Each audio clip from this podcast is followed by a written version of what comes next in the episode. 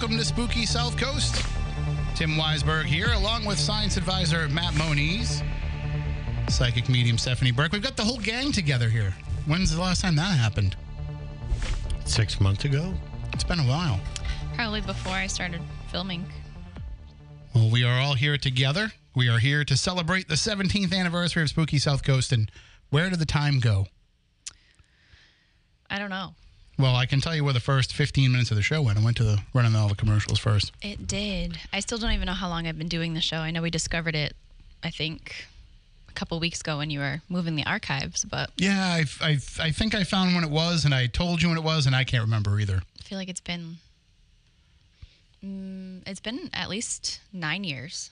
Yeah, I, I want to say it was 2014.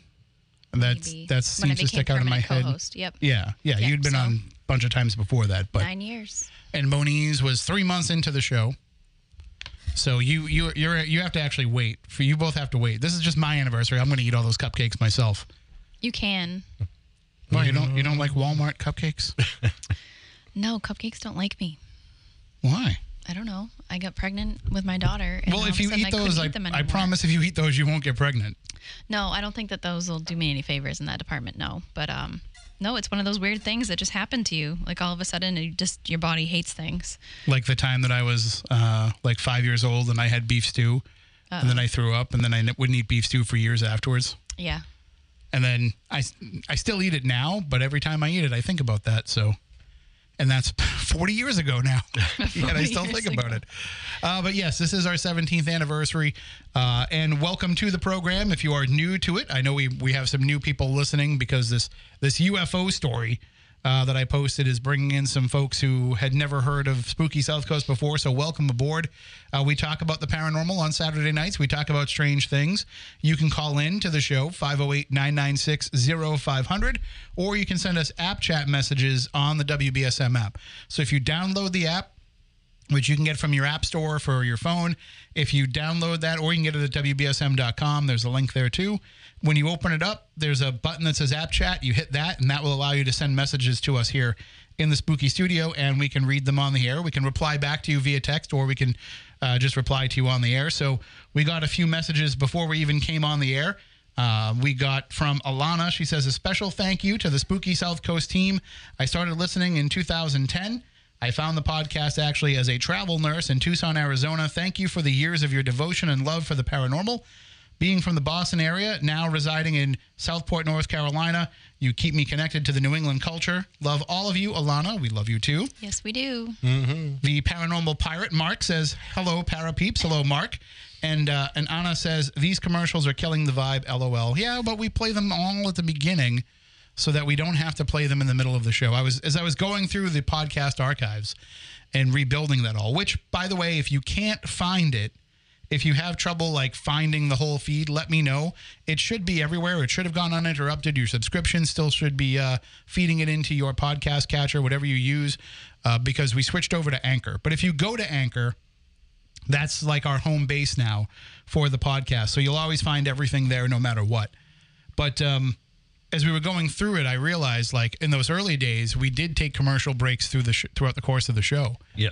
and that's why we stopped doing it is because it made it so that when i was editing the show i had to stop and take those commercials out. So now i do it this way because when the show is over i can get the show out in like i used to be able to get it out within like a half an hour or so. Mm-hmm. Now that we're on anchor it, it just takes a couple minutes. So That's good. yeah it's way faster than hipcast. Screw you hipcast for all your years of helping us out as i found out years ago we could have been doing this for free and we were still paying 10 bucks a month and also, by the way, the people who were signing up to Hipcast after us, when we were grandfathered into that nine ninety nine a month deal, they were paying a lot more than we were. So I feel bad for them, and I'm sorry if I ever recommended that you go to Hipcast. I didn't know. Well, it's probably why they went under. It could be. Maybe it was because People because found out they could do it for free. no, I think it was more because they were paying for all the archive storage of our episodes. Oh, They're like, we can't afford this anymore. But uh, All 600 something of them. I think so, because you you weren't here when we were discussing it, but uh, as I was going through the episodes, I realized a couple of things. New year, Oh. new home. This is The perfect Okay. so that plan didn't work. Nope. The the It's gonna be a weird night. This is this is um this is kind of like a throwback to the early Yeah. days Yep. of Spooky South Coast when the old automation system would fire off on its own, and this one probably will too. Uh, but we found out as I was going through all the episodes that at some point when Matt was counting up all the episodes, Matt Costa, he must have like counted some episodes because in the old days, Hipcast had a limit to how long an episode could be. Mm-hmm. So if we decided we were going to stay late and do an extra hour or even an mm-hmm. extra 20 minutes or whatever, it wouldn't make it into the to the whole episode. We'd have to have parts. So he just kind of went and counted the files. Okay, And so in actuality, we have about 50 less episodes than we thought that we had that's not terrible. it kind of is when you get to episode 500 and we have the big episode 500 celebration and it's really just episode 450 something. That's hilarious. Nobody needed to know. You could have just left it alone. no i couldn't I, I had to when i started re-putting them all out there i had to start numbering them correctly but then i discovered one is missing You did. there's an You episode tell me that. there's an episode missing that I have to go. I still haven't.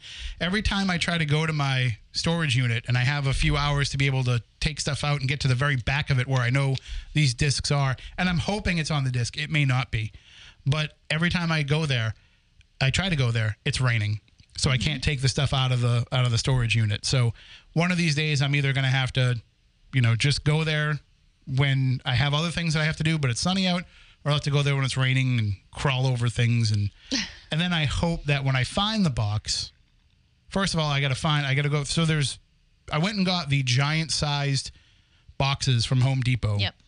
And I filled those up with all the books from my mm-hmm. bookshelf because I was, you know, taking all that stuff down. And somewhere in there is those discs. I'm hoping I was smart enough to put them on the top and not bury them under a bunch of books. I think I was that smart at least. Maybe.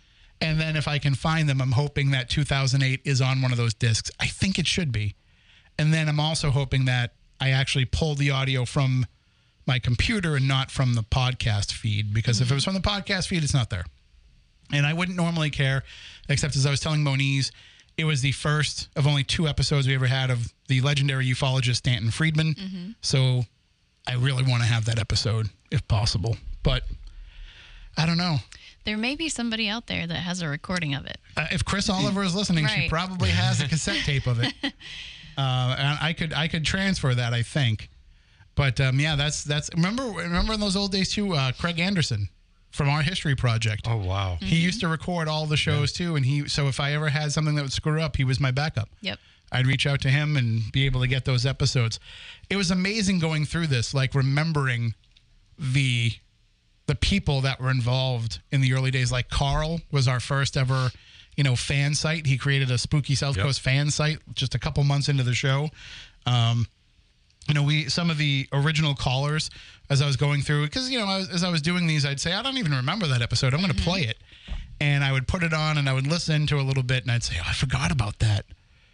You know, we had so many different guests over Melba. the years. Yeah, I mean, we haven't heard from her in forever, which is uh, good. Good thing I still have the original file for the logo because. And that's that's the other thing too. We haven't changed that logo in all these years. Maybe do we do we need an update? I really love that logo. Yeah, the, she nailed it. It- I you do need an iron though. Yeah. Where did you pull that shirt from? Uh, s- 1992. It's a the, we have these shirts made up in what 2009. I think they were printed up, and uh, I have Vinny one somewhere. Vin did those over at Dark Side Ink. You Yep. yeah, you must have bought one that night probably because that's before you were part of the crew. So I don't even. I don't think I bought it. I think you gave it to me. so you stole it. No, you stole it. So the um, I think you just you just loved me right away. Moniz paid for them. I don't care. Uh, but so we ordered these shirts from from Vin over at Dark Side Ink in 2009, Yep. and they still hold up. yep. I still wear it. I um I, I don't you know I don't really fit it the same way that I did in 2009, but um it certainly has held up. But we do have uh, the Spooky South Coast store at spookysouthcoast.com. If you do want to get some gear, we have it printed up now from one of those you know print on demand services. But uh, we do have that option if you want to get some spooky gear to help us celebrate our anniversary. But uh, I I resisted the urge to to get a whole bunch of spooky merchandise because I would just wear it every day. I mean, there's nothing wrong with that. Eh, it's kind of like eh, you know now and then is okay. I think if you wear it all the time, it makes me feel like the guy in the band that wears the band shirt on stage Yeah, at the concert. Nobody would Joe really Elliott. know. It's not like you're wearing a shirt that says Tim Weisberg on it. So get this. You guys are gonna you guys are gonna love this. so a couple uh, I think it was last week, not this past week, but the week before. Uh, I had gone out with with uh, Kristen to uh, try a, a one pound meatball at a restaurant in Taunton, Braxton, Serious. Taunton. Yep. So you know, I wrote an article about it and everything. One pound. One pound meatball, beef and pork, and um, they serve it to you. You for like a dollar ninety nine more. You can add some linguine, and it's just a big meatball in the middle of the plate with some sauce over it, and it is it is delicious. Uh, we split it, and we still couldn't finish it. Wow. But so we went over there to try that for the article, and I go into the 7 Eleven across the street. And as I'm walking into the 7 Eleven, this kid, probably in his like early to mid 20s, holds the door for me. And he stops me as I'm walking in. He goes, Hey, do you have a podcast? and I said, I do. And he goes, Yeah, yeah, you're Tim Weisberg, Spooky South Coast. And I was like, Really? That's hilarious. He goes, yeah, yeah, no, I've been listening to you since I was a kid, and I was like, well, that That's makes me feel uh, old, but thank you. And uh, and he was like, yeah, yeah, no. He goes, wow, I just I, and I thought about it, and I said, you know, I've never been recognized for my face from any spooky South Coast listener. You know, maybe if it was like, Mm-hmm. oh, weren't, weren't you on this TV show or whatever? But nobody's ever recognized my face from the podcast. It's usually like if I say something, they'll I've say, weren't you on the radio? recognize me by my face. like I can't remember where it was like obscure places. It's happened twice, and they said they always say, "Tell Tim Weisberg." I said, "Hello, I'm a huge fan of Spooky." I'm like, "Are you serious?" Like that's that's just so wild to me that So I guess people really you are watch listening. their old YouTube videos. Because I mean, Yeah, I didn't think about that. Maybe that's how he, you know, maybe he watched the YouTube and that's how he recognized my face. because we had the webcams at one point. Yeah, I'm glad that we got rid of those. I know other people. Do you remember the days when you would just stand there Mm-hmm. the whole show? The the and that was um I had that gray like pullover sweatshirt that I would wear like every week because Yep. it was cold in here. It's That was- always cold in here. It's better now. You know, It's there's not. you can adjust the heat over there now. I didn't think I was allowed to touch it. Yeah, I'll you smoke can. you both out of here though if I do that. Yeah, don't don't make it too warm. You'll fry the equipment. But we um we had you know the it was very cold in here, and so I would wear that that sweatshirt, and I was like, people that are watching this on the webcam are going to think I wear the same clothes every Saturday. Yep. And back then, like I cared. Now I don't care. Like now I'll just wear the same thing I had on yesterday. I don't care. but it, it was it was just it was so weird. In, in in those early days, it was so weird to have all of this like available again you know mm-hmm. because I, I would i'd already been doing radio for a couple of years at that point but we didn't have podcasting. We didn't have any recordings of it. Right. you couldn't go home and watch a video of it. Mm-hmm. And it was very weird to go back and, and i used to go back every and i told you guys to do this. I tell everybody that gets into radio to do this. I would go back and listen to the episode start to finish mm-hmm. each week and listen to where i screwed up and listen to where i mm-hmm. thought that i had like these little vocal ticks or things that i wanted so to overcome that's why you went from start to finish. yeah, I would start. I would get into work on a Monday, and it was. I always kind of waited for Matt's help with stuff, Matt Costa, because Right. I wasn't really confident in doing the technical stuff. Because back in those days, like we'd have to upload stuff to servers, and we would have we had to put stuff on Planet Paranormal and all these different steps. And so I would bring my laptop into work on on Monday morning. Matt would come in. I'd open. He'd come in around seven seven thirty, and I would say, Matt, I got the computer back there so that we can work on this throughout the course of the day. And he would help me like with all the technical stuff. But then I would also play it back as I was working so I could listen to it and I'd be like, "Oh, shut up. You are an idiot. Why did you ask that question?" Like I would just like be so hard on myself and yell at myself. And I I think that I've gotten better over the years, but I can't be sure. But uh, it, it certainly it- it's it's certainly made me realize like where we could do things better and where we could try different things. Of course, the real genius behind all of this was Matt Costa. Right. I mean, he was. I mean, no, we're talking about him like he's not here. He just moved away. Yeah. Like he, it's not that he's gone. He just moved to a to a different part of the state. But he was somebody who um, was the catalyst for so much of what we did over the years. He was very big behind the scenes. And he always came up with new ideas. There's a manual behind me on Yeah. the shelf of how to run the show. And it And like still between the three of us, we have no idea how to do it the way that he did. it's just it's just how he handled things. It's uh it's it's the way that he did it, and uh, he's just a genius. I wish he was still here with us, but he's moved on in his career and in his life. Uh, but we we wish him nothing but the best. I, I do have to send him on his Christmas gift still though. oh yes, yes. If Anna, if you're listening, thank you so much for mine. I just got it tonight. Yes, thank you. It's it's been that long since I've seen Stephanie. I know. Actually, I think the last time I saw you was when we were in Winchendon Mm, yes, because you have my sweatshirt. I I do have your sweatshirt. I think we have a call here on the VIP line. Uh, and if you want to call in tonight, 508 996 0500. Hello, you were on Spooky South Coast. Uh, hello, Tim. This is BJ from Unrefined, and I just want to say congratulations to all of you guys on this uh, um, magnificent achievement that you have with Spooky South Coast. Thank you. And uh, and you know this is something that you were here in some of these early days when you were working here with us uh, at WBSM. You were here for some of the those early days of Spooky South Coast, and you were helping to push us to to kind of spread our wings digitally. Oh yeah, absolutely. I saw what you guys were creating, and I was like, we need to get this all over the place. I love this. Like, let's get it out there. And it, it really was at that time, you know, the wild west of this kind of stuff because people weren't, there wasn't a lot of it out there. Uh, you know, today, of course, you have unrefined, so you know that there's a lot of, you know, um, a lot of people that are focusing on this topic in different ways. It, it might not be a podcast, it might not be a radio show, but there are people who are getting that content out there. Uh, and at that time, you know, even with it being less of a landscape of so much of that, you still had to really stand out because it wasn't like today you're able to bring it to where people are scrolling, where people are looking. We had to make people go and find where we were putting it.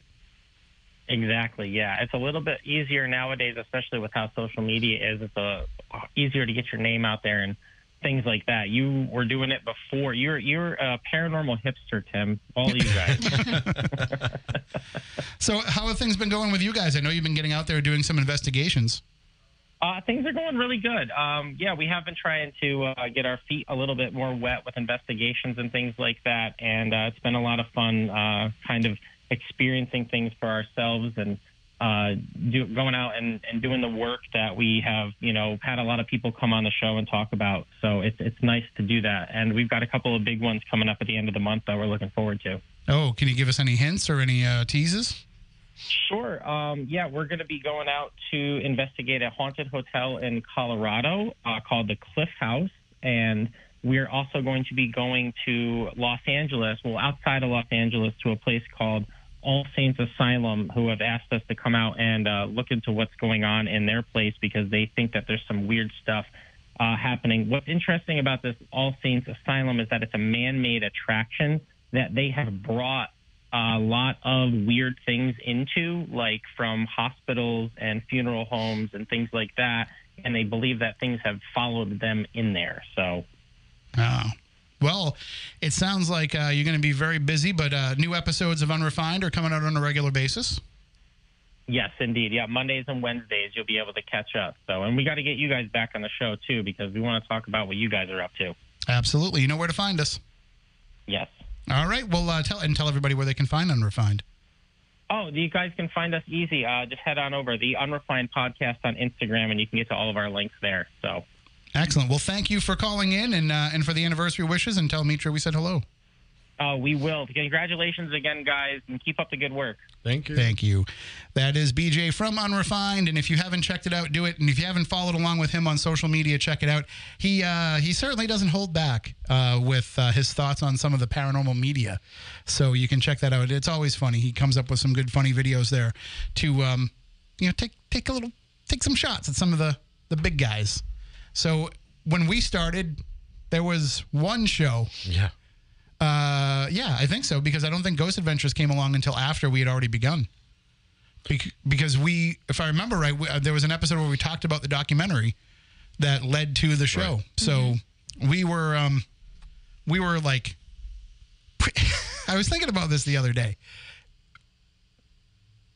How lucky were we that we started doing this show living 20 minutes from almost the entire cast of Ghost Hunters? Like I don't know that we would have made it. I was looking as I was looking through all those episodes as I was putting them up. I don't know that we would have made it through those first couple of years without all the help we got from the people involved in that show mm-hmm. and in that group with TAPS. And that kind of opened the door for us to meet other people. And that's how we kind of were able to build up this this network of folks. Because if you look, it was like, oh, Keith Johnson. Oh, we had Keith Johnson on again. Oh, two weeks later, oh, Keith Johnson on. And then we had Brian Harnois on quite a bit. Brian Harnois, who Dude, run. yeah, hell, he he ran all right, uh, and he left a, a lot of devastation in his wake.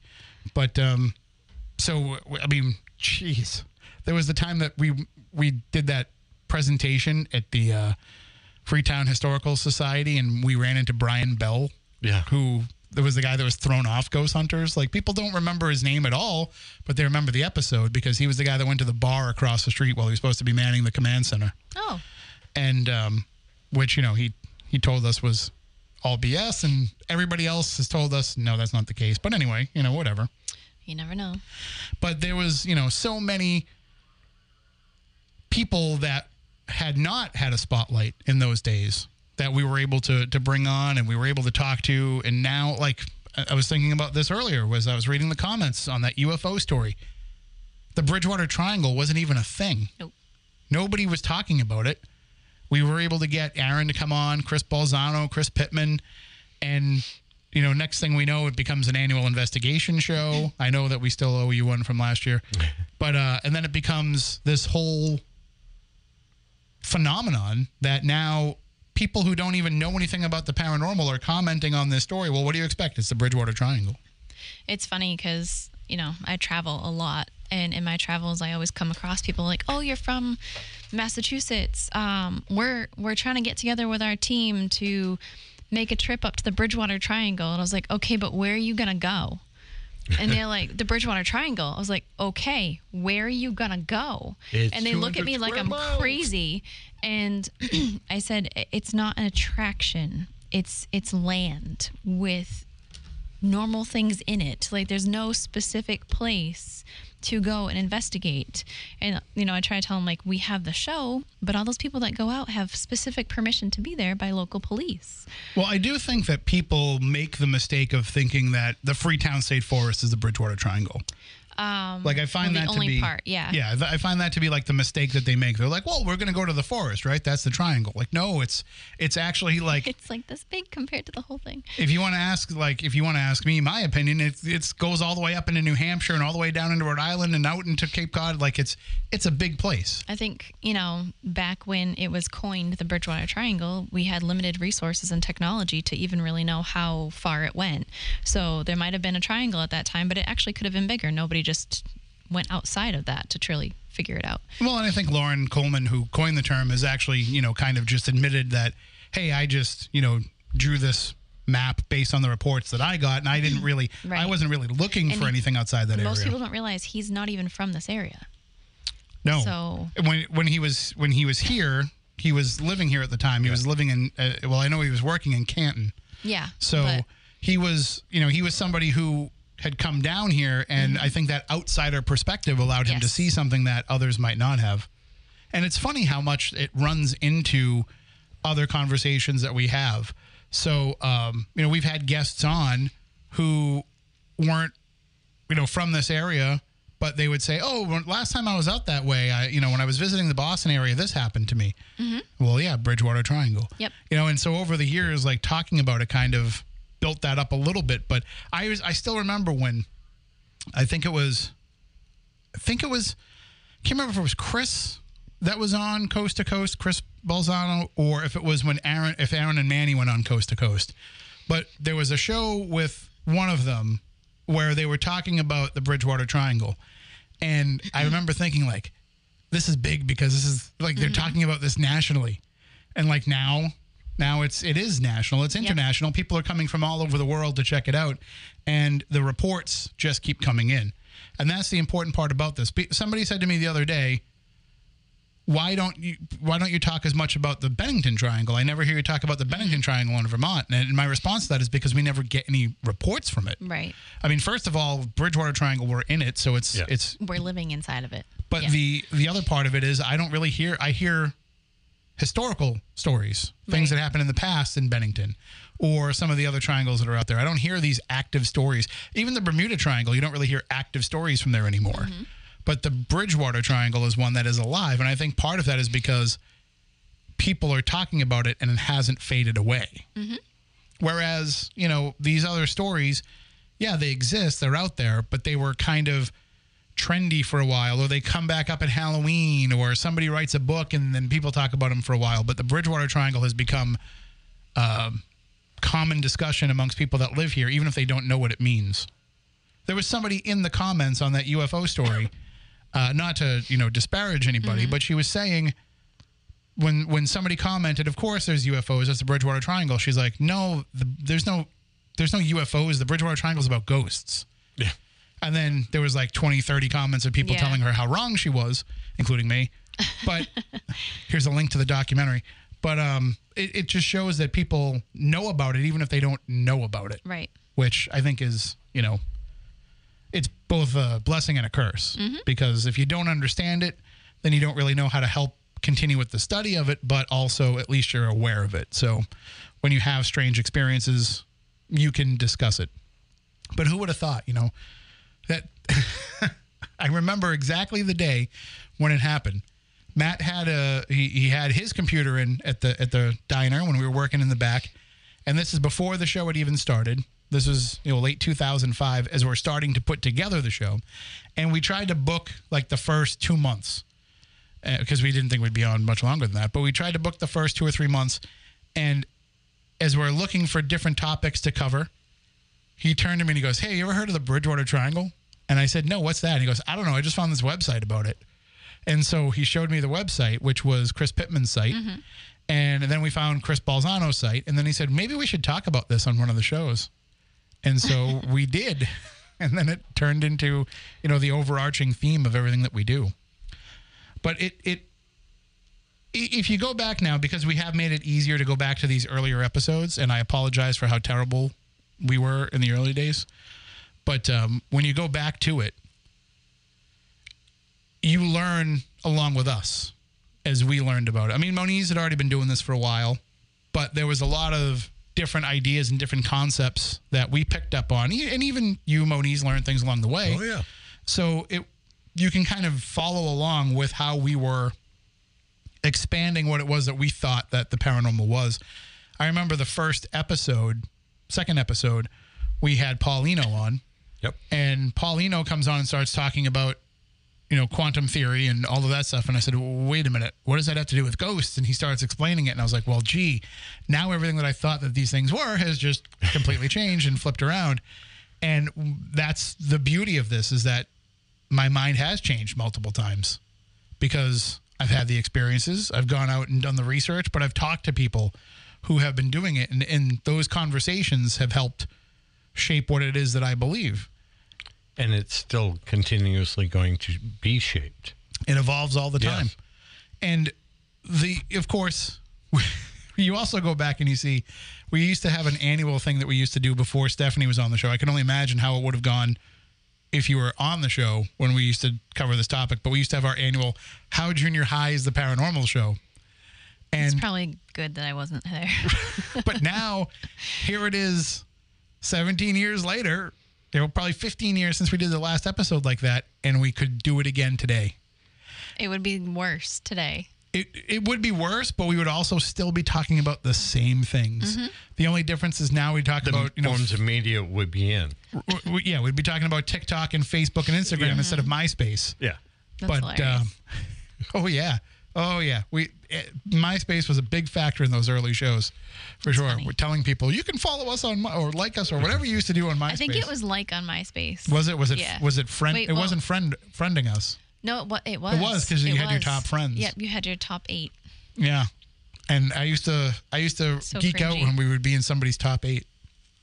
Like, oh, it's like oh, we're in your top eight. Well, I only have eight people that I follow on MySpace, so that's why. Um, okay, thanks. MySpace. We, Is that still even? Th- I think it. they tried to bring it back, and it was it, it was predominantly for music, like when they tried to bring it back, but they did try to to resurrect it. I don't know if our page is still out there. When I was going through, because I was trying to find that lost episode, when I was going through the Internet Archive, the mm-hmm. Wayback Machine, I was going through like old Planet Paranormal sites and mm-hmm. the old originals. We've had a lot of different spooky SpookySouthCoast.com designs, but I was going back through those and I was like, oh man. Like I remember when like we used to push people to the message board. Like that's how they would talk to us was on the message board, and we had uh, the message board was a, a, a lot. There was a lot of stuff on there, and it was a lot to kind of keep track of. But you can still access that if you go to SpookySouthCoast.com and you put in the Konami code. That still exists. If you put that in, if you put the Konami code in on your keyboard, it will open up the original Spooky South Coast message board. The internet is forever. which if I remember right is up, up, down, down, left, right, left, right, A, B start.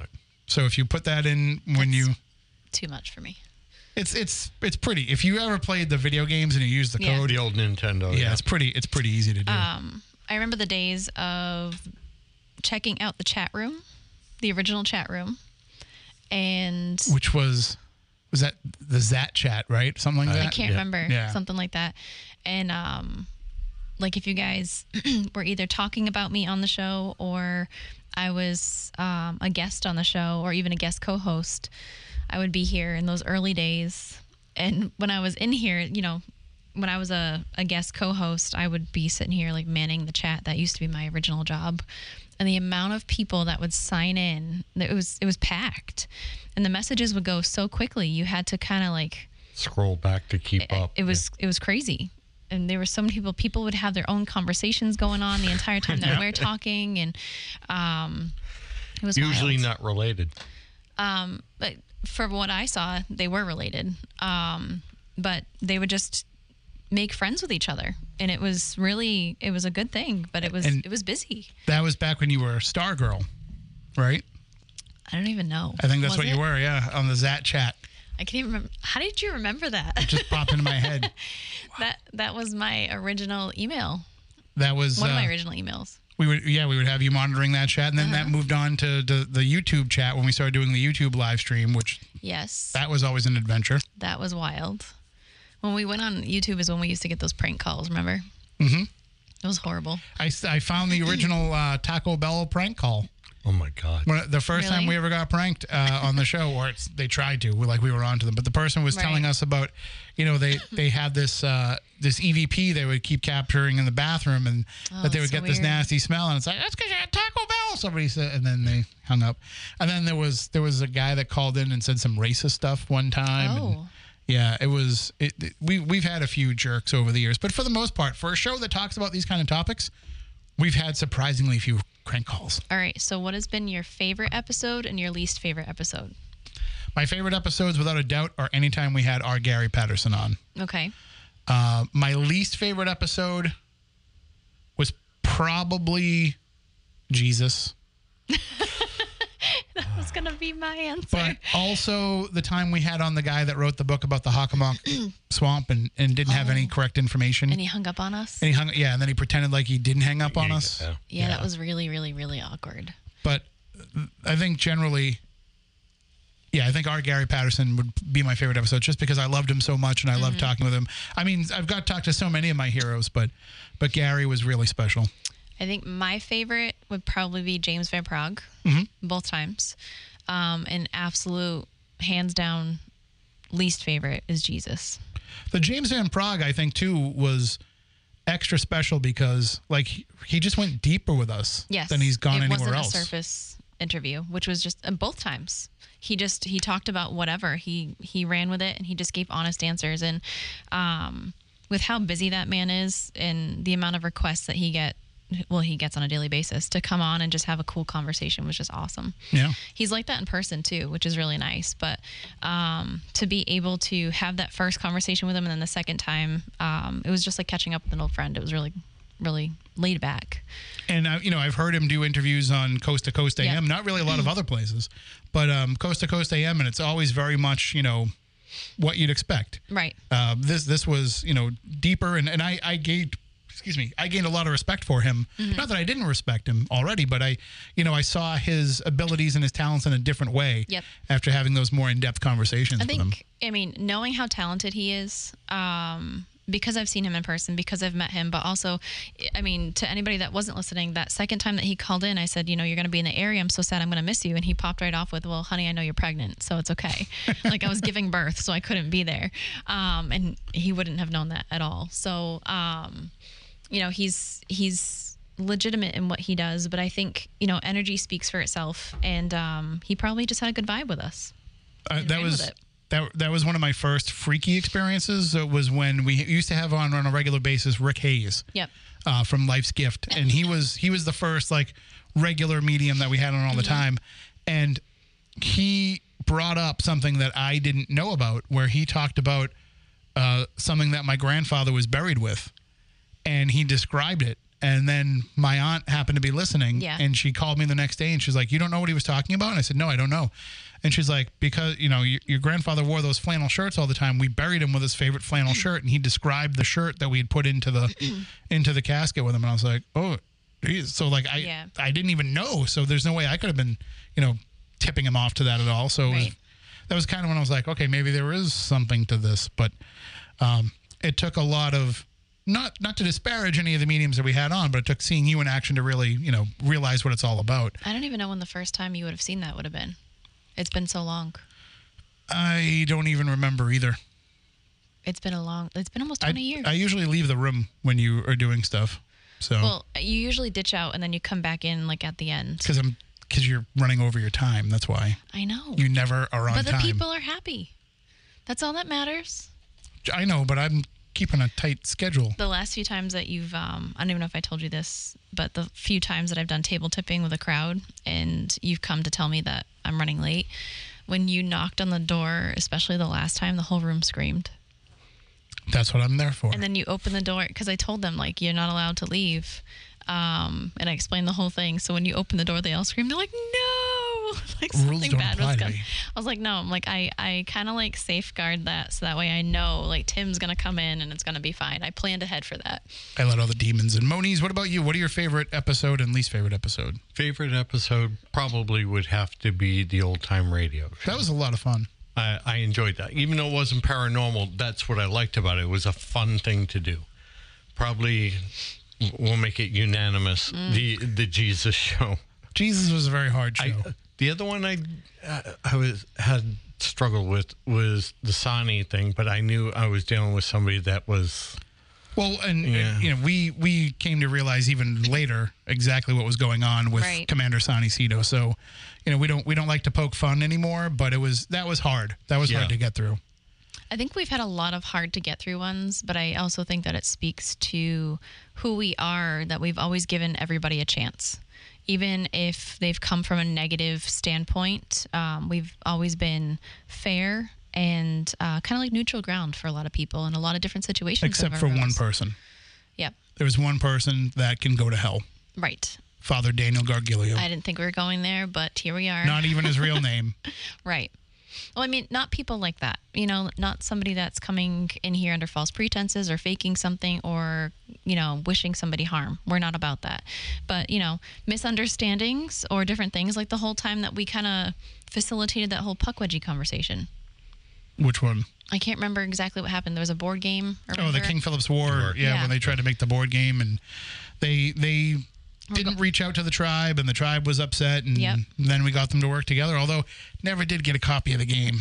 I don't even know if it ever happened, but it's like here was a nice, happy conversation. There's been a few situations like that. It's like we're here to we're here to make friends. By the way, Ross, I see your comment on app chat on the WBSM app, but I'm saving that for the next hour because there's not enough time to dive into that.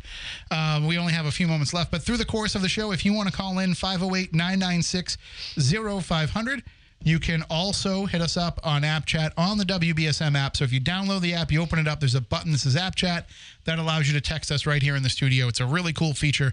And also, you can send in messages on that anytime during the week, and uh, and we'll check it out. You can also email us, spookycrew at spookysouthcoast.com. Uh, we've got about five minutes here before the news. And, you know, talking about some of our favorite episodes, and, and I had mentioned having the ability to have some of our heroes on our paranormal, you know, people in the paranormal that we always wanted to talk to, or that uh, we wanted to pick their brain a little bit more. But we've we've also had some people on the show that weren't paranormal that we kind of just had them on because we could. And as I'm going through this list, I'm like, we had Eddie Money on multiple times. Yep. We had uh, I wasn't here. Uh, the, ironically, one of the few shows that I've ever missed. Uh, I'm not here. They have on Mick Foley, WWE Hall of Famer. Uh, we had the Million Dollar Man, Ted DiBiase. We had um, Gilbert Gottfried on. Uh, we've had so many people that, like, you would say, why would you have them on a paranormal show? But it, it kind of all fits in the weird things that we talk about. Right. And they do come on and talk about weird things with us.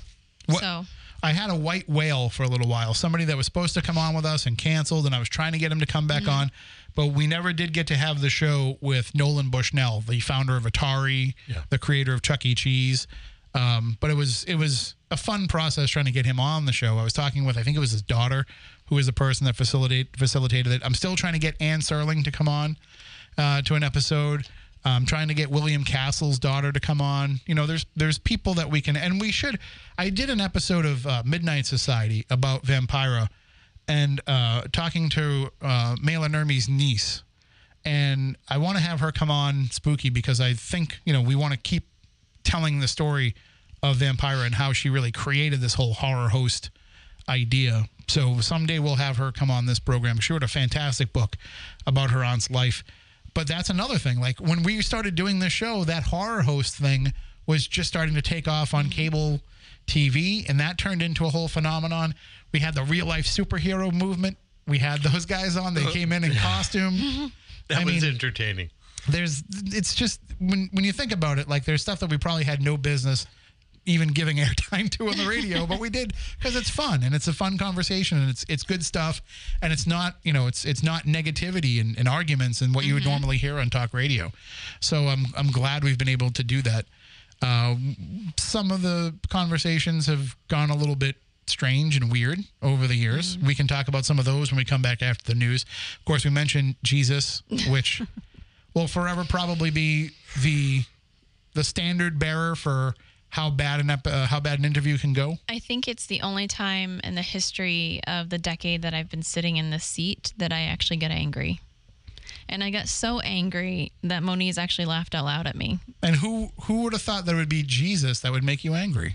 Jesus. I swear I saw steam coming there out was of your head. there was absolutely steam coming out of my ears that night. I All these years later, I think it's safe to say that that wasn't the actual Jesus. I mean very clearly, but I think it's when he that got Brooklyn racist. accent. yeah. when he got racist, that's when I think my, the the steam came out of my ears. Yeah, and and and uh, to say you know he was starting his own country. Yes. and you had to pay him to be part of it, and certain people were going to be excluded. It just Do remember his didn't Facebook sound like Jesus. post where he was offering that chunk of cash to people that could like prove that he wasn't Jesus or something? I mean, we should have tried to claim it. All we would have had to do is just had him listen to that episode back. All we had to do was like run a background check on him. I mean, his whole claim was he was Jesus reincarnated in somebody else's body. So um, that was probably the most bizarre thing. Whatever happened to him? Do we ever look into that? No, I never bothered. I feel like we probably should at some point just for fun. It's probably doing seven to ten. I know. That's why I said let's look into it.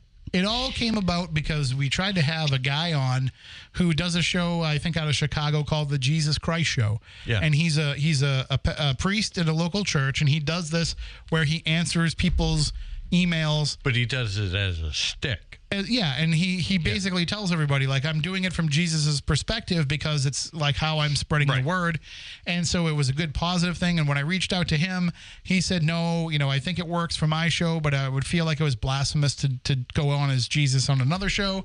So I was like, "All right, I totally understand." And then this guy. Richard Brown had emailed us and said, "I'm the reincarnated Jesus," and I was like, "Well, maybe this is a sign." The worst part was Let's it was him on. Christmas time. Yeah. Right. Well, of course, it was his birthday. I want to have him on for I his birthday. can't. Don't you want to be on the on the radio when it's your birthday? No, I'm good. I thought Jesus might want to, but uh, you know, surprise, surprise, he wasn't the reincarnated Jesus. That was the weirdest night ever. So you could imagine, you know, it's the only guest we've ever intentionally hung up on. That's right. So That is right. Yeah.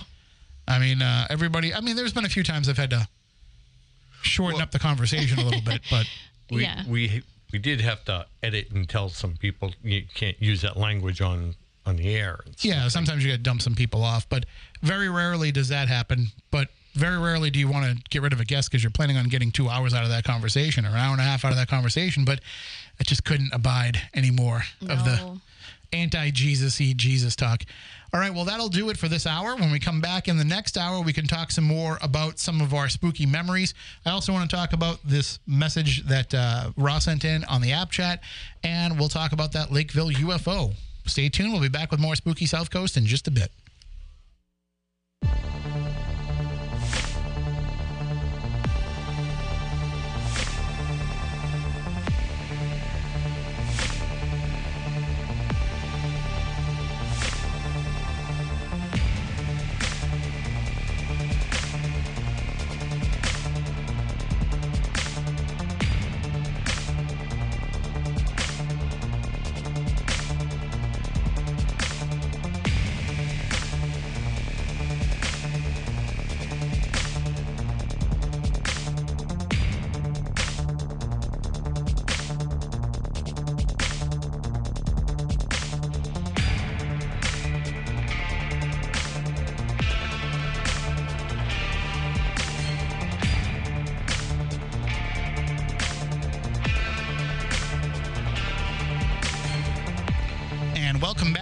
Number two of the 17th anniversary celebration of Spooky South Coast. Tim Weisberg here, along with science advisor Matt Moniz and psychic medium Stephanie Burke.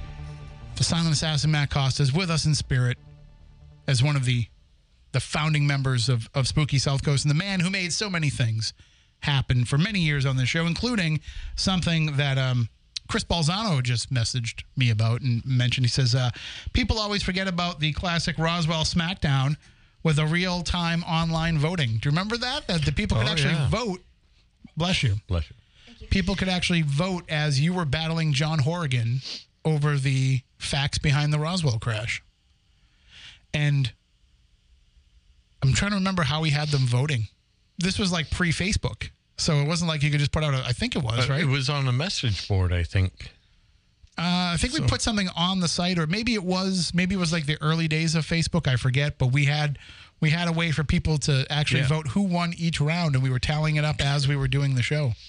And we had like boxing sound effects and everything, and yeah, that was pretty pretty fun. We were going to do other Smackdowns, but then you know John Horgan just disappeared into the ether, and who knows Yeah. Well, Things happen. yeah there's a there's been a lot of people who have passed through this show over the years. Who have kind of come in and, and gone. Of course we've all we've got our friends who have been with us since the beginning like chris balzano and uh, and so many others. And, and one person who has been here uh, since the early days of the program and uh, calls in a lot and we hear from him all the time and he's become a good friend is ross who sent in a message on the message board on the uh, app chat on the wbsm app.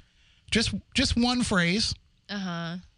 but something that certainly was a big part of the discussion here on Spooky South Coast for many years para unity. oh God. And this, I was talking a little bit about how we kind of had a, a bell curve of this over the years because when we first started hearing that term bandied about, right, we were kind of for it. We were, this is, I think this predates Stephanie being on the show, but we were, we were for people working together. We would have, you know, we would have those How Junior High or the Paranormal episodes where we would talk about how that's the problem, that people are working against each other instead of working with each other. We would have people on who were starting things like the Worldwide Paranormal Reporting Center and some of these other database plans that came up. We were we were trying to push everybody to kind of work together. And then we grew up and realized it's never going to happen. we realized then we were living in a fantasy world and not when it comes to talking about paranormal stuff. So it became something that we turned against people that were ringing that bell. Not the people, but we were, you know, we were against the Yeah. idea of that because it wasn't going to happen. And it shouldn't happen the way that people wanted it to happen. People should get along and respect each other and and and but there There should be some basic discord. but you know, part of a certain level. part of respecting part of having that respect amongst everybody means that if I come to you and tell you, hey, just so you know, it really looks like that orb photo you posted. It looks like it's because it's reflecting off this and causing Yeah. this and all this. And if you want me to respect the the evidence, the data that you're putting out there, then you need to respect my analysis of it. But apparently, para unity only means that you take them at face value that that must be a ghost and that it's not it's not a you know dust or moisture or a bug, and that's that's why we we turned against the idea of it because people just weren't on board with it. Uh, 508 996 0500. I just looked at the area code. You guys ready for this? Okay, player. No. Good evening. You're on Spooky South Coast. Hello. What's shaking, everybody? What's going on, player? How you doing, Lamone? Living, loving, looking for something in the oven.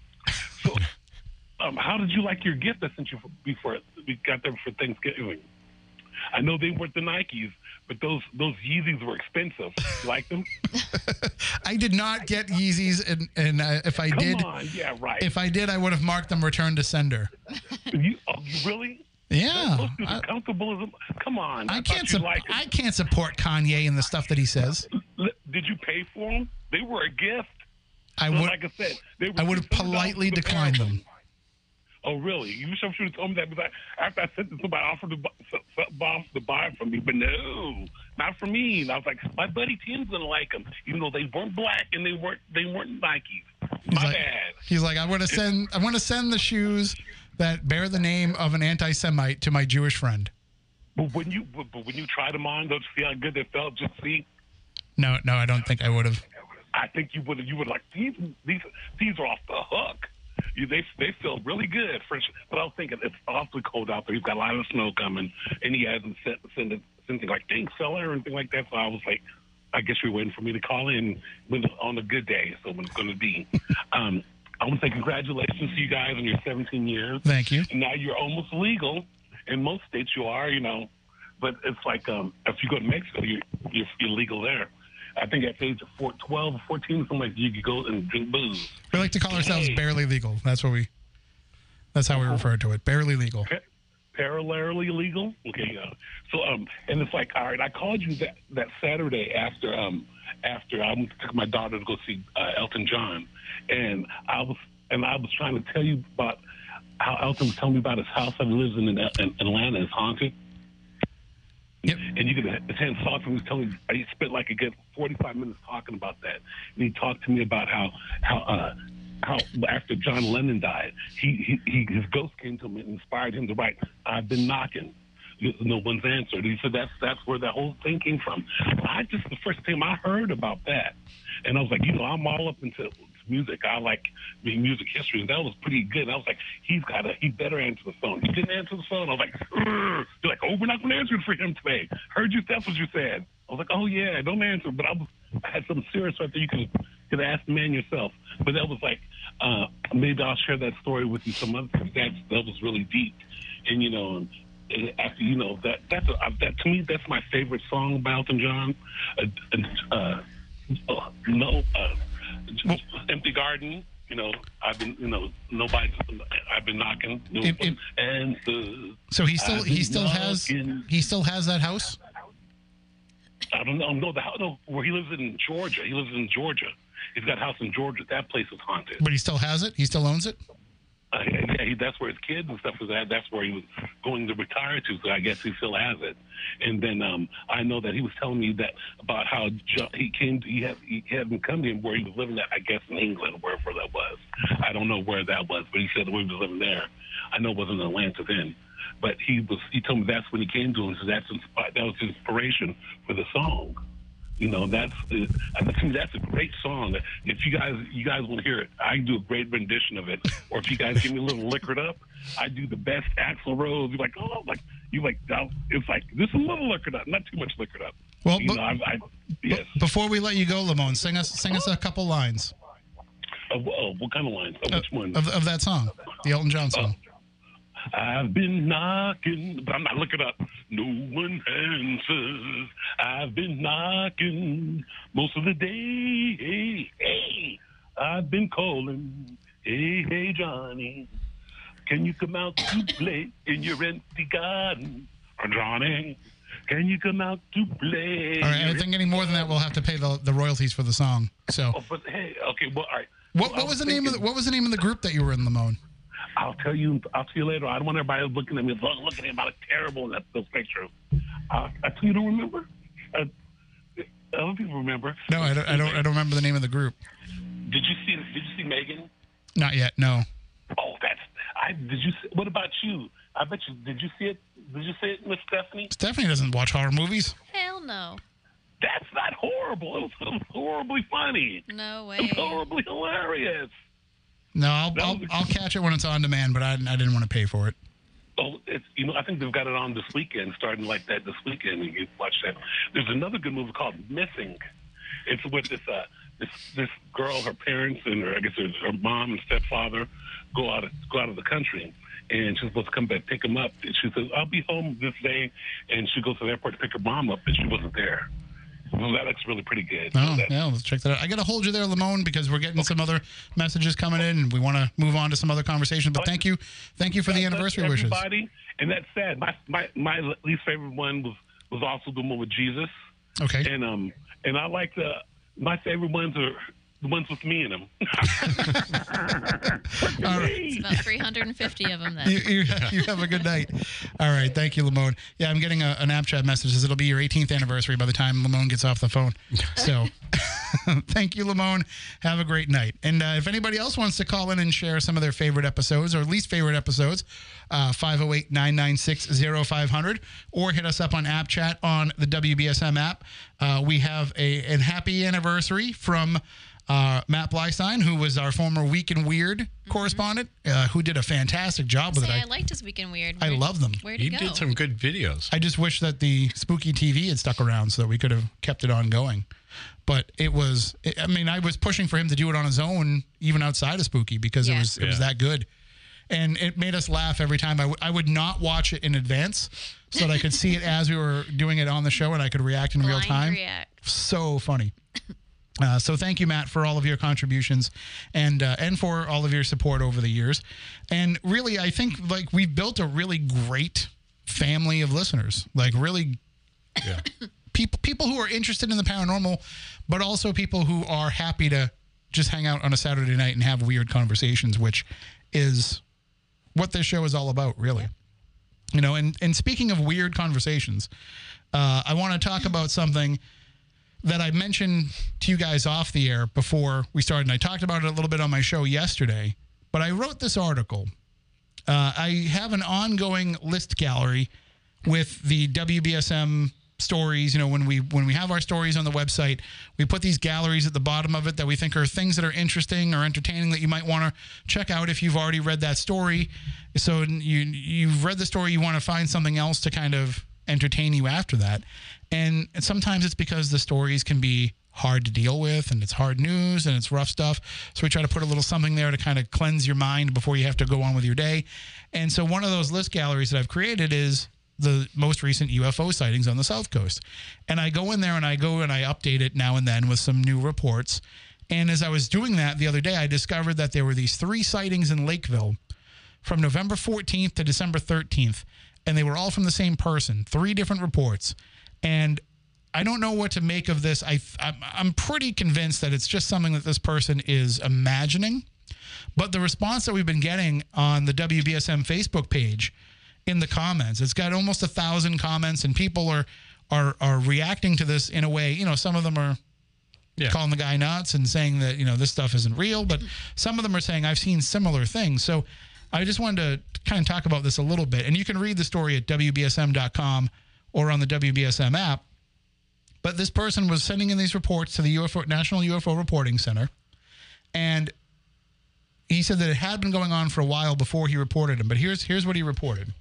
You'll have to pardon me because i have these new transition lenses so.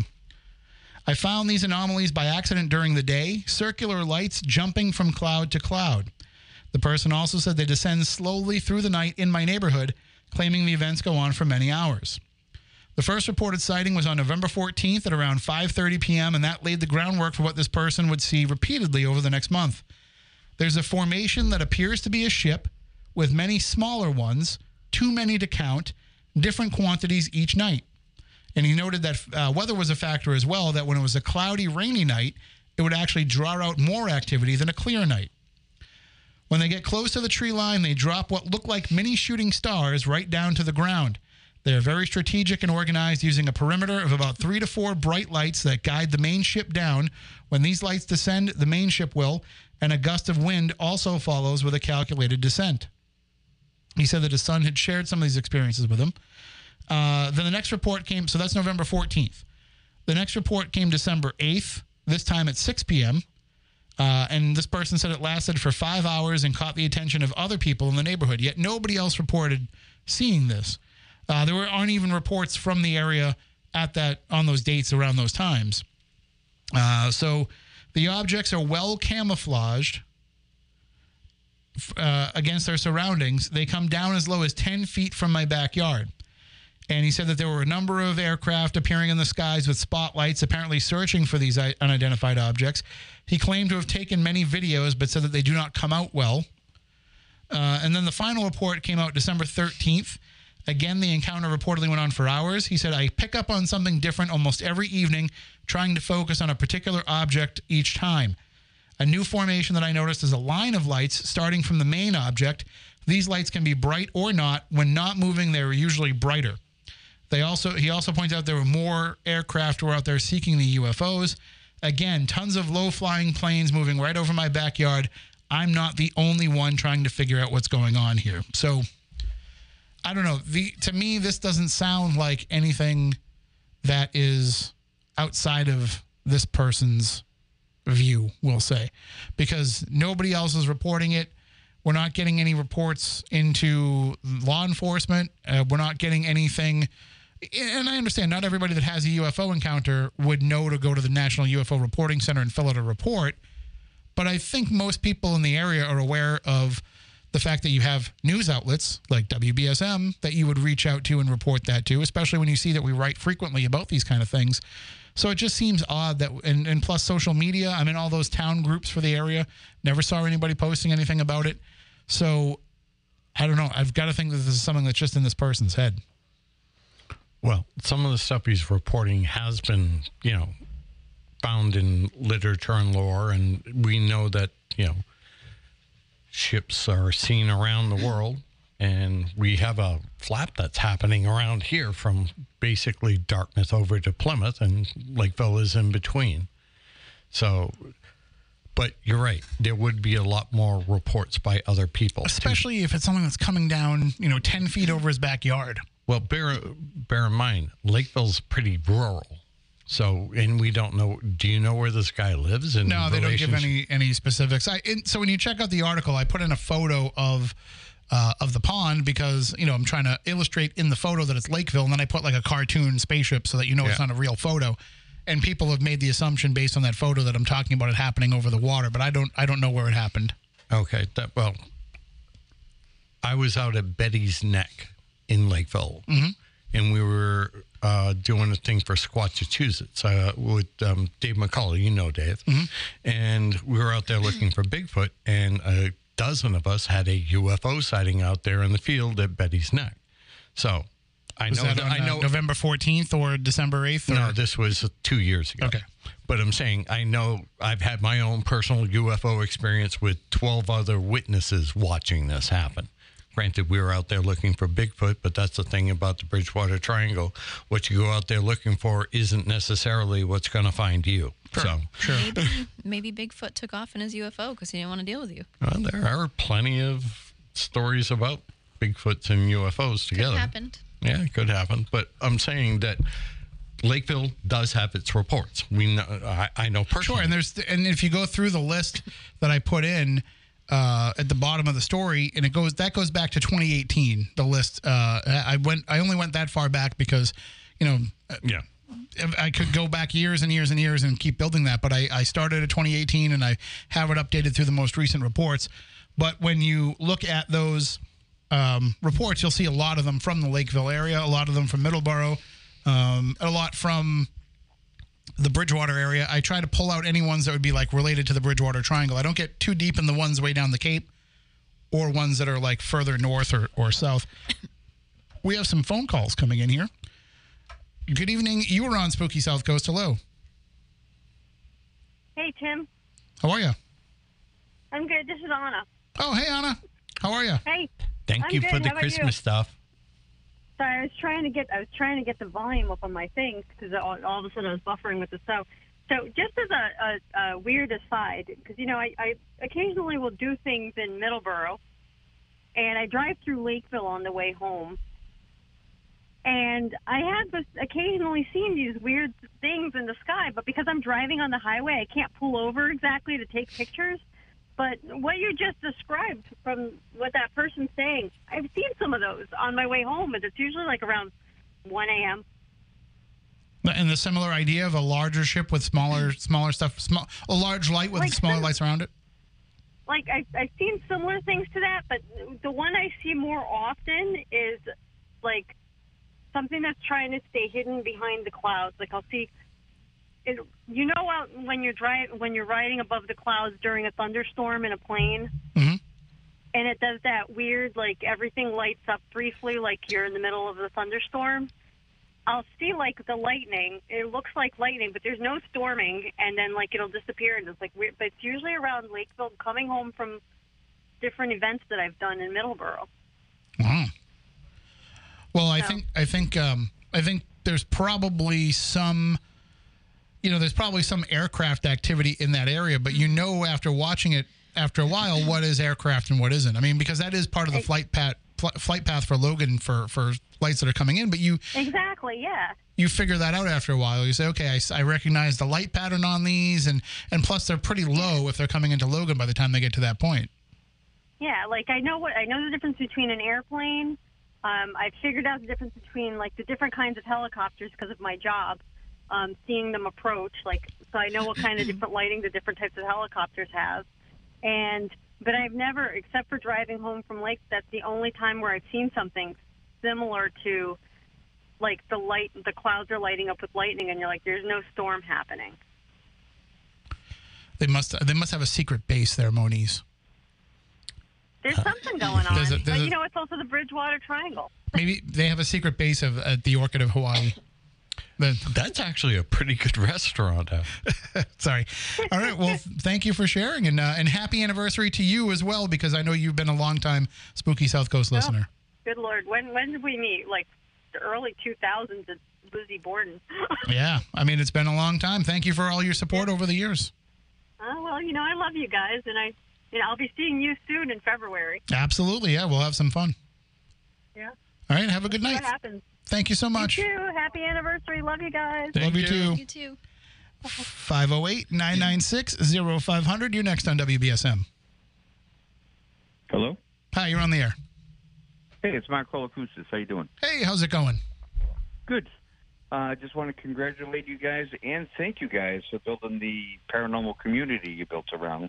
Made a lot of good friends because of the show, and uh, I, I just really appreciate it. With Aaron Cadu and Dave Francis and my whole team, it's all because of your show in the chat room. You know, Well, thank you for all your years of support. absolutely. I know you've been out there in that area for some of the uh, Bridgewater Triangle shows. Uh, did you ever see anything weird in the skies while you were out there?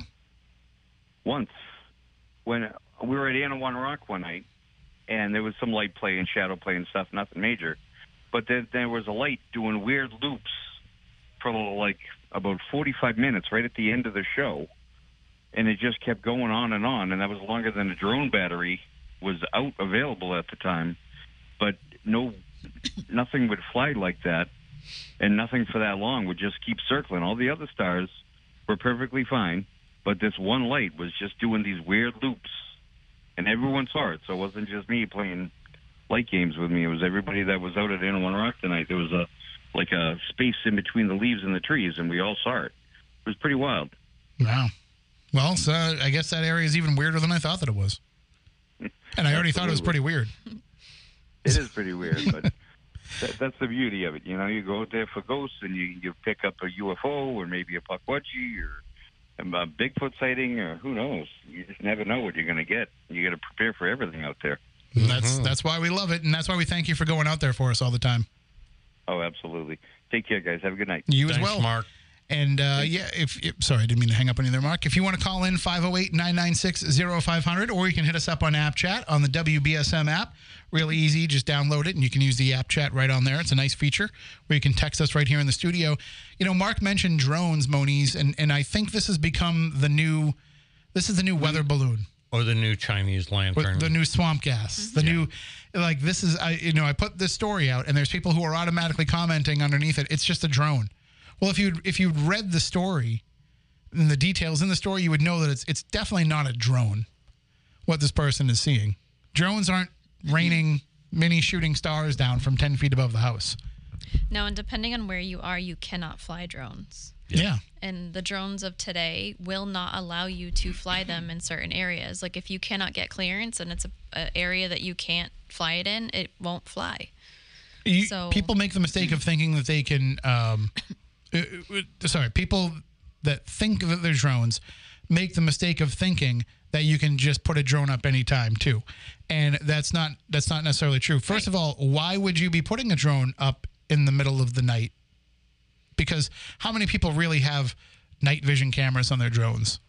Not a lot. They're expensive. So It's very expensive. if, if it's 3 a.m. and somebody's having a UFO sighting, I'm not thinking that it's a drone. Uh, if it's, you, you know, if it's in the middle of the day and you're seeing something weird in the sky, yeah, okay, it's possible that it could be a drone. But the other part of it too is we're learning as much as we had to learn about what helicopters look like and airplanes have look like. We're learning what drones look like in the sky too. You can hear drones. I think that the other part of it, though, is the people who immediately run to those types of excuses don't even believe what they're saying. Like they just they just want to be right. Like, You know what I mean? Like they don't. It's not No, that they actually believe that want it's to really. The whole write internet. it off. That's what they want. I don't think all of them do. No, I think I think when it comes to the internet and it comes to social media, everybody has an answer because they want to be the one that has the answer. Right. So you'll just you'll just throw out the BS and see what sticks to the wall. Right. And so I, I just it bothers me that like you know out of those 700 and whatever comments, you know 40, 50 of them are people just saying it's a drone, it's a drone, it's a drone. Like 50 years ago they would have been it's a weather balloon, it's swamp gas. So it's the same it's the same idea. Venus. Right. Yeah. Because Venus is uh, coming down 10 feet over the guy's house. That, you know, when it comes to stuff like that, people don't bother to search the sky for celestial objects. And what's funny is we have the ability to do that now, where you can just pull out your phone. Yep. You use Sky Map, Google Sky, any of these Sky different, Guide. any one of these, just point it up there, and it'll let you know. I have to do it all the time. You also have the opportunity, if you have, I don't know about Android, but iPhone, you can say what planes are above me right now. Yeah. Mm-hmm. And they will give you an entire list of which planes are above your head. So it's not, it's not like people don't have the opportunity to pre-debunk these things before they're putting it out there to folks. Uh, again, obviously, I think this person is not having these experiences. I think there's something else going on with this person, but it doesn't mean that we can dismiss all of the reports that are happening. I mean, Mark, Anna, you know, they're calling in with their reports, and and I know them, and I believe them, and I trust them. And if they're seeing strange things, I've seen strange things. Uh, so you know, if if people are seeing strange things in the sky here, then there's got to be something to it. Uh, but you know, we'll keep taking your reports. We've been doing it for 17 years. We'll do it for another. I'm not going to say 17. No. But we'll we, we at least want to try to make it to 20, right? 20 feels like a nice round number to try to get A to. nice round number. Then we'll see what happens after that. But you know, at least let's try to get to that. And maybe by then we'll actually hit a thousand episodes. I'm not totally sure the math on that. That's that's a yeah, we of should. No, wait, that's No. 300, 300 episodes away. Thereabouts 350. Three years. We only do 50 a year. And that's if we show up every week. Right. So Maybe eh, not. Yeah, probably not. So now you're you're setting a whole other goal of a thousand episodes. No, I'm not going to set that goal yet. I'll set the 20 year goal because I think that that's something that, you know, we could stand back and, and really be proud of. Not that we're not proud of 17 years. Right. Uh, so, again, if you want to call in with your favorite show, your least favorite show, I find those to be the most interesting is when people tell me what shows they didn't like. Jesus. But not just that. Like, there's sometimes there's topics that people don't like. Jesus. I'm gonna I'm gonna try and go back. It's gonna take me a while because oh, the one thing I hate about Anchor is there's no way to really go through the uh, the list of episodes easily. Like you can't search, you can't. Um, you guys can just hold up your hand and I'll pot you down so you, if you're gonna cough. But the um, like okay, I've I've been clicking here for like three minutes now, and I'm only in 2016. Oh, I just got to 2014. but yeah, that's the only downside for creators is you can't really organize the search. But I'm I'm trying to go back so I can find some of the, the previous episodes that we did, and and see if we can get some of your take on if you remember these. I don't know how far back I want to go because uh, if I go too far back, Stephanie might not re- remember the episodes. find me, find my first episode. What did we talk about? Oh, we'll get there. All right, so here we go. Keith Johnson, Paul Hino, Reverend Gail Hicks, the Bridgewater Triangle, Paranormal Cape Cod, Penny Dreadful. Uh, Penny, I hope she's doing well. I, I talked to her recently. Uh, John Zaffis, Bud Hopkins, went one of his final uh, interviews. Chris Balzano, Kristen Garland, Heidi Hollis was a very controversial episode for us in the early days when she felt that, you know, if you ever were under attack by an alien, if you just invoke the name of Jesus, they'll stop. It's very interesting. But it has to be the real Jesus, The not, real not Richard Brown. Got it. Uh, Peter Robbins. Uh, let's see. Brian Harnwell. Yeah, yeah, yeah. Uh, Richard Sennett. Wow, we haven't had Richard Sennett on since the first year. We should go back to that. Oh, Leanne's first appearance back in June of 2006. Ernie Bach. right. We once had a billionaire on the show. Yeah. Like, how often do you have a billionaire on a paranormal podcast? But we had him on. Um, the Angels and Demons show, Jeff Belanger. I'm just skipping around through some of these. Uh, the, of course, the Backyard Podcast Show, We still got to do another one. still legendary. Now I feel like it would be forced that we were trying to Right. recreate the magic. Uh, Kristen Gartland, who was, of course, a very frequent. And you know what? I feel so bad for poor Kristen Gartland because as I was going through these, I realized when we used to have the Red Sox on and we would have those like shortened shows where we could only go on for 20 minutes after the Red Sox, it was usually her that was our guest. So we, we probably owe her some full episode time. Pretty time. sure that I was also the guest for a few of those as well. I'm sure you were. uh, Ancient Stone Sites of New England, The Haunted Tour of Route 44, Stan Gordon, Haunted Rhode Island, Dreams in the Paranormal, Dr. Ron Millione. Remember Ron? Yep. Haven't heard from him in forever. Uh, R. Gary Patterson, Rosemary Ellen Guiley, Dr. Louis Turi. We used to have Dr. Turi on from time to time to make predictions. Uh, the first Bridgewater Triangle investigation show, What year was that? 2007. Yep. Uh, of course, Nikki O'Neill in 41. The anniversary of the uh, of the station nightclub fire is coming up. Yep. Um, let's see, Brad Steiger. Uh, our first live from Lizzie Borden's house, which was actually recorded because we didn't have the ability to go live. The Dover Demon Show, the 30th anniversary of the Dover Demon. Howard Junior High is the paranormal. April 9th, 2007. Wow. Yep. I feel like we were in junior high when we made that episode. Actually, you might have been Stephanie. No, I was out of high school. Okay. uh, Patrick Burns, uh, cemetery awareness. Uh, we did an episode on numerology with uh, Doris Ann Bridgehouse. I remember the first time that you guys were going to talk about me on air, and I can't even remember why that you were, but I was riding in the back seat of somebody's car, and I made him put it on the radio and told him all to shut up until I heard what you said. We had uh, Mark. This is probably one of Mark's favorite episodes. We had Pirates and the Paranormal. I remember that with, uh, I believe, Kat McNiff was our guest for that. Let's uh, let's take a phone call. Good evening. You're on Spooky Southcoast. Hello. Happy anniversary. Thank you, sir. I had to I had to think for a minute if it was the 18th or the 17th after Lamone called.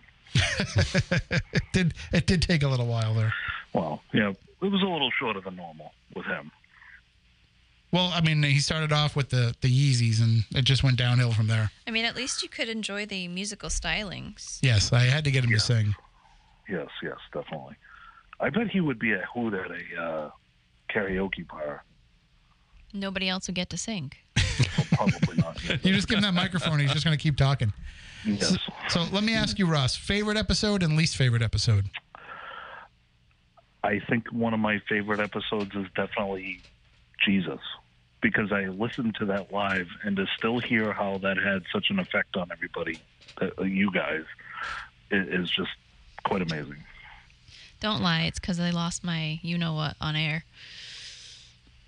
Well, that was part of it.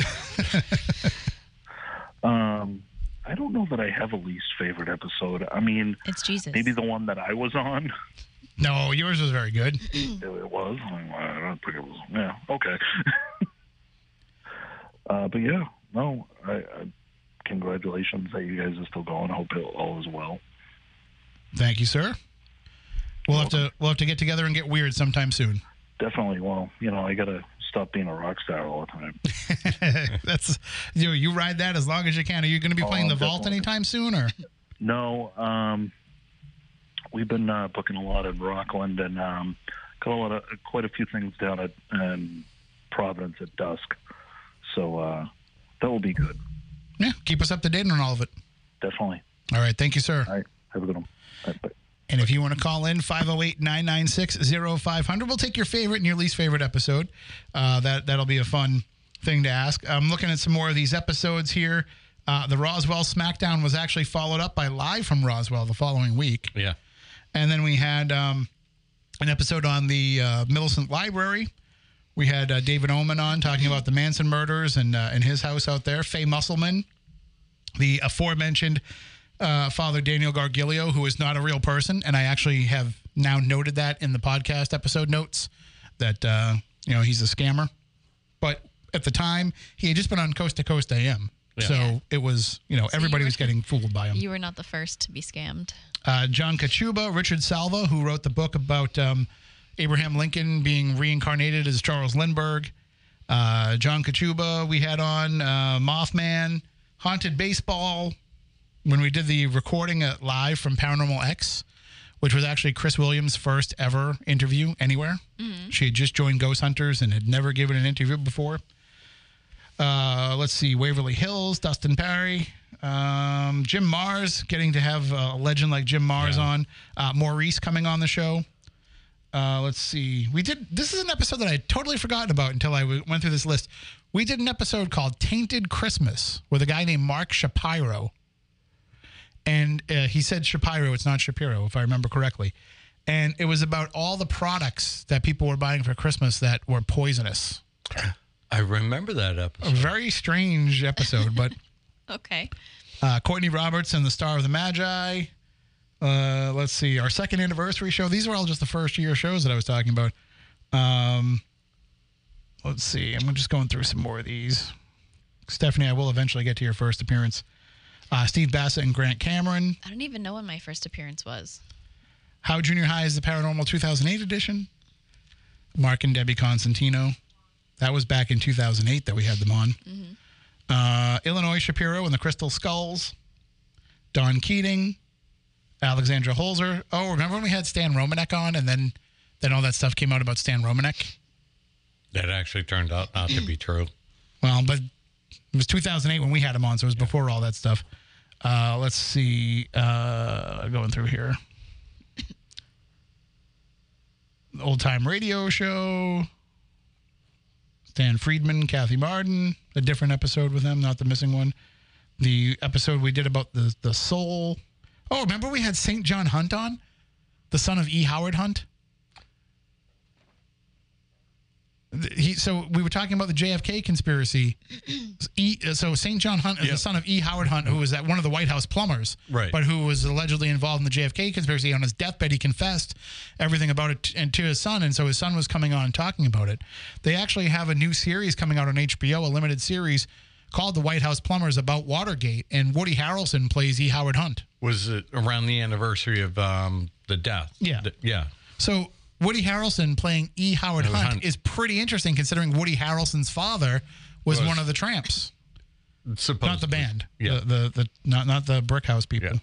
Um, let's see. Uh, let's see. Uh, oh, we had Lindsay Malone on back in 2009, coming on and trashing paranormal TV. That was the first time that we had somebody on trashing the paranormal TV shows. Uh, let's see. Uh, a lot of these people I don't remember. I remember them a little bit. Live from Mount Washington when uh, Beyond Reality couldn't broadcast, so we Yeah. we had you guys do the broadcast instead. Uh, let's see. Burns was in that. Oh, we had Dr. Louis Turi on again. Andrew Lake, of course, who's been a longtime friend of the show. Craig Anderson. Aaron C. Hansen, who was making predictions, and then we had him on again to talk about why his predictions didn't come true. Well, that's Um, awkward. Well, he was one of the few that was willing to do it. Haunted Baseball live from the Quequechan Club. I would like to get back in there. Yeah, I, I don't know what's going on over there now. I think they turned it all into private offices. Oh, the episode we were supposed to have um, Butch Patrick on. we're supposed to have Eddie Munster from the Munsters call into the show, but he where he was at the time for a convention, there was a hurricane and he couldn't call in. So we, we but we didn't know that. So we're sitting here like waiting for him to call in. That's horrible. So we actually called the show Munster call in. Uh, Dr. Rita Louise, uh, who forded. So that's back when we had Greg and Dana on back in 2009. Rock for Christmas. That's when we would bring on Eddie Money. Um. Getting closer to your first appearance here, Stephanie, I think. Jim Marrs, Tom D'Agostino, another longtime friend of the show, Keith Johnson, the John Lennon Death Prophecy. That was one of my favorite episodes. Uh, let's see. Laura Magdalene Eisenhower, when she told us how she was part of the secret space program. Robert Murch talking about Ouija, EVPs with Mike Markowitz, Reverend Clarissa Vasquez. Some of these, some of these, uh, D. Greg, the the guy who had the song about the UFOs. He had the UFO song that would like, that was made with like tones that he got from the UFOs. Matt Matt used to play that song driving around in his truck all the time. uh, let's see.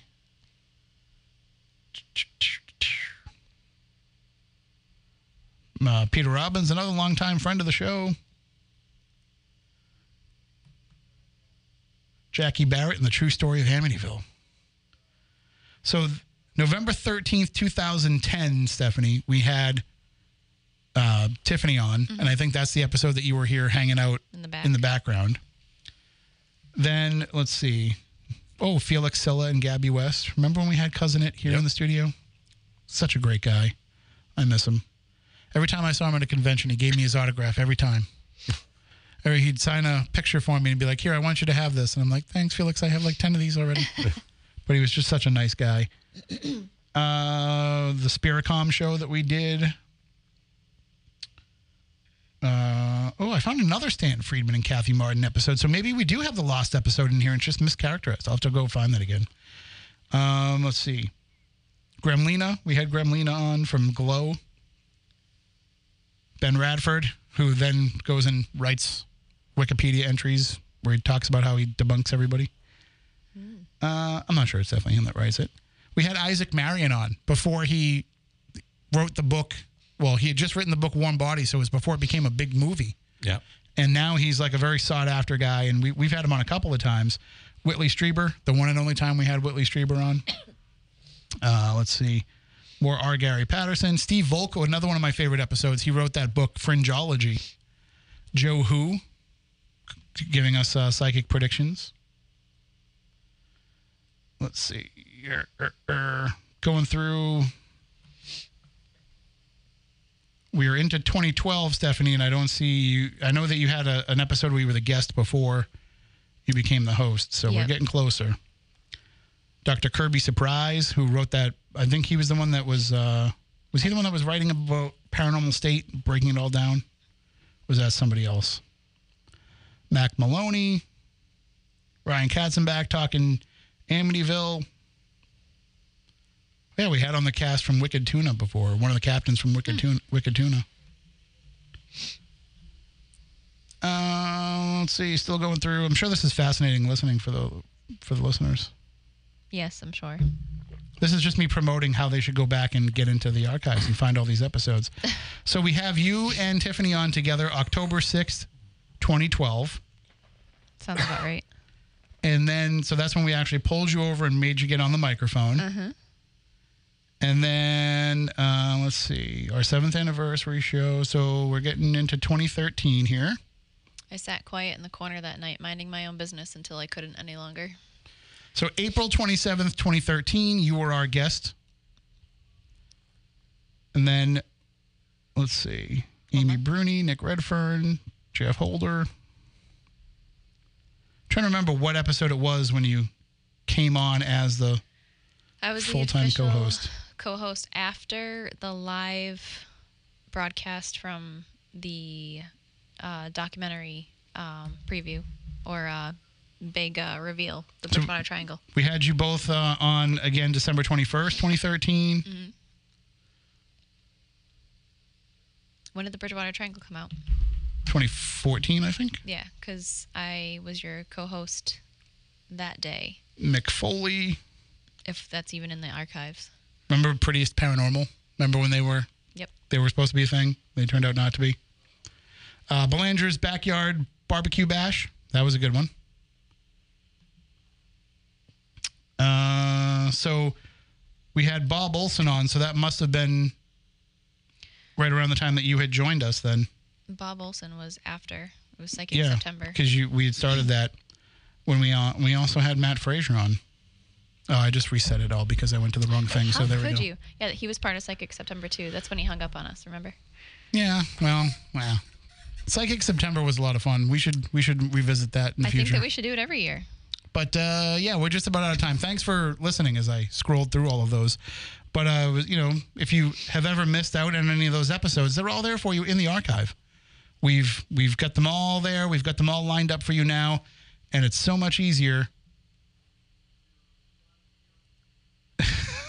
Chris Chris Balzano pointing out that he was the, the guest host of that Isaac Marion show. He was. I was actually at a Celtics game, Celtics playoff game. And remember that when you guys used to have to try to do the show without me? Yep. Now I have to do the show without you guys all the time. At least I know how to press the buttons. So Well, it's only because I'm out and, and traveling, not because I don't love you. I, I have my I have my questions. What? Just kidding. You just told me you'd buy new friends. And I did. Me. If I if I had enough money, I'd have all kinds of. Uh, You're so mean. You're the meanest. so uh, it, again, thank you all for the support that you've given us over these last 14, 17 years. I don't know why I said 14. These last 17 years. Uh, it, it, if you want to continue to support us, Well, it's really easy to do it. Just keep downloading the podcast, keep tuning in every Saturday night, spread the spooky word, let everybody know that you listen to the program. Maybe you have some friends who are into weird stuff. Introduce them to what it is that we do, and uh, and also on Anchor, there's a little option there that you can support us financially if you choose to do so. You, and we'll use that to uh, to help redo the website and make it a lot easier to get access to all these archives right there, right on the page. And also, as we go forward into the future, let us know what you want to hear us talk about, what you want to hear us cover, the kind of topics you like to, to hear us discuss, maybe what you don't want to hear us discuss, and uh, and we'll work it all into the show. You can reach out to us anytime, spooky crew at spookysouthcoast.com, or you can send us those app chat messages on the WBSM app. We'll be able to check those all week long. And, uh, and I like that option. I like the fact that you can text us because maybe you're somewhere where you can't call in on a Saturday night, but you can still let us know that you're listening. But that'll do it. 17 years in the books. Let's start year 18 off right. And uh, one year from now, we can what go buy some scratch tickets, right? The show will be old enough to, Yeah. to buy scratch tickets, and uh, and then when we turn, if we make it to 21, strip club. All right, that'll do it. Stay spooktacular.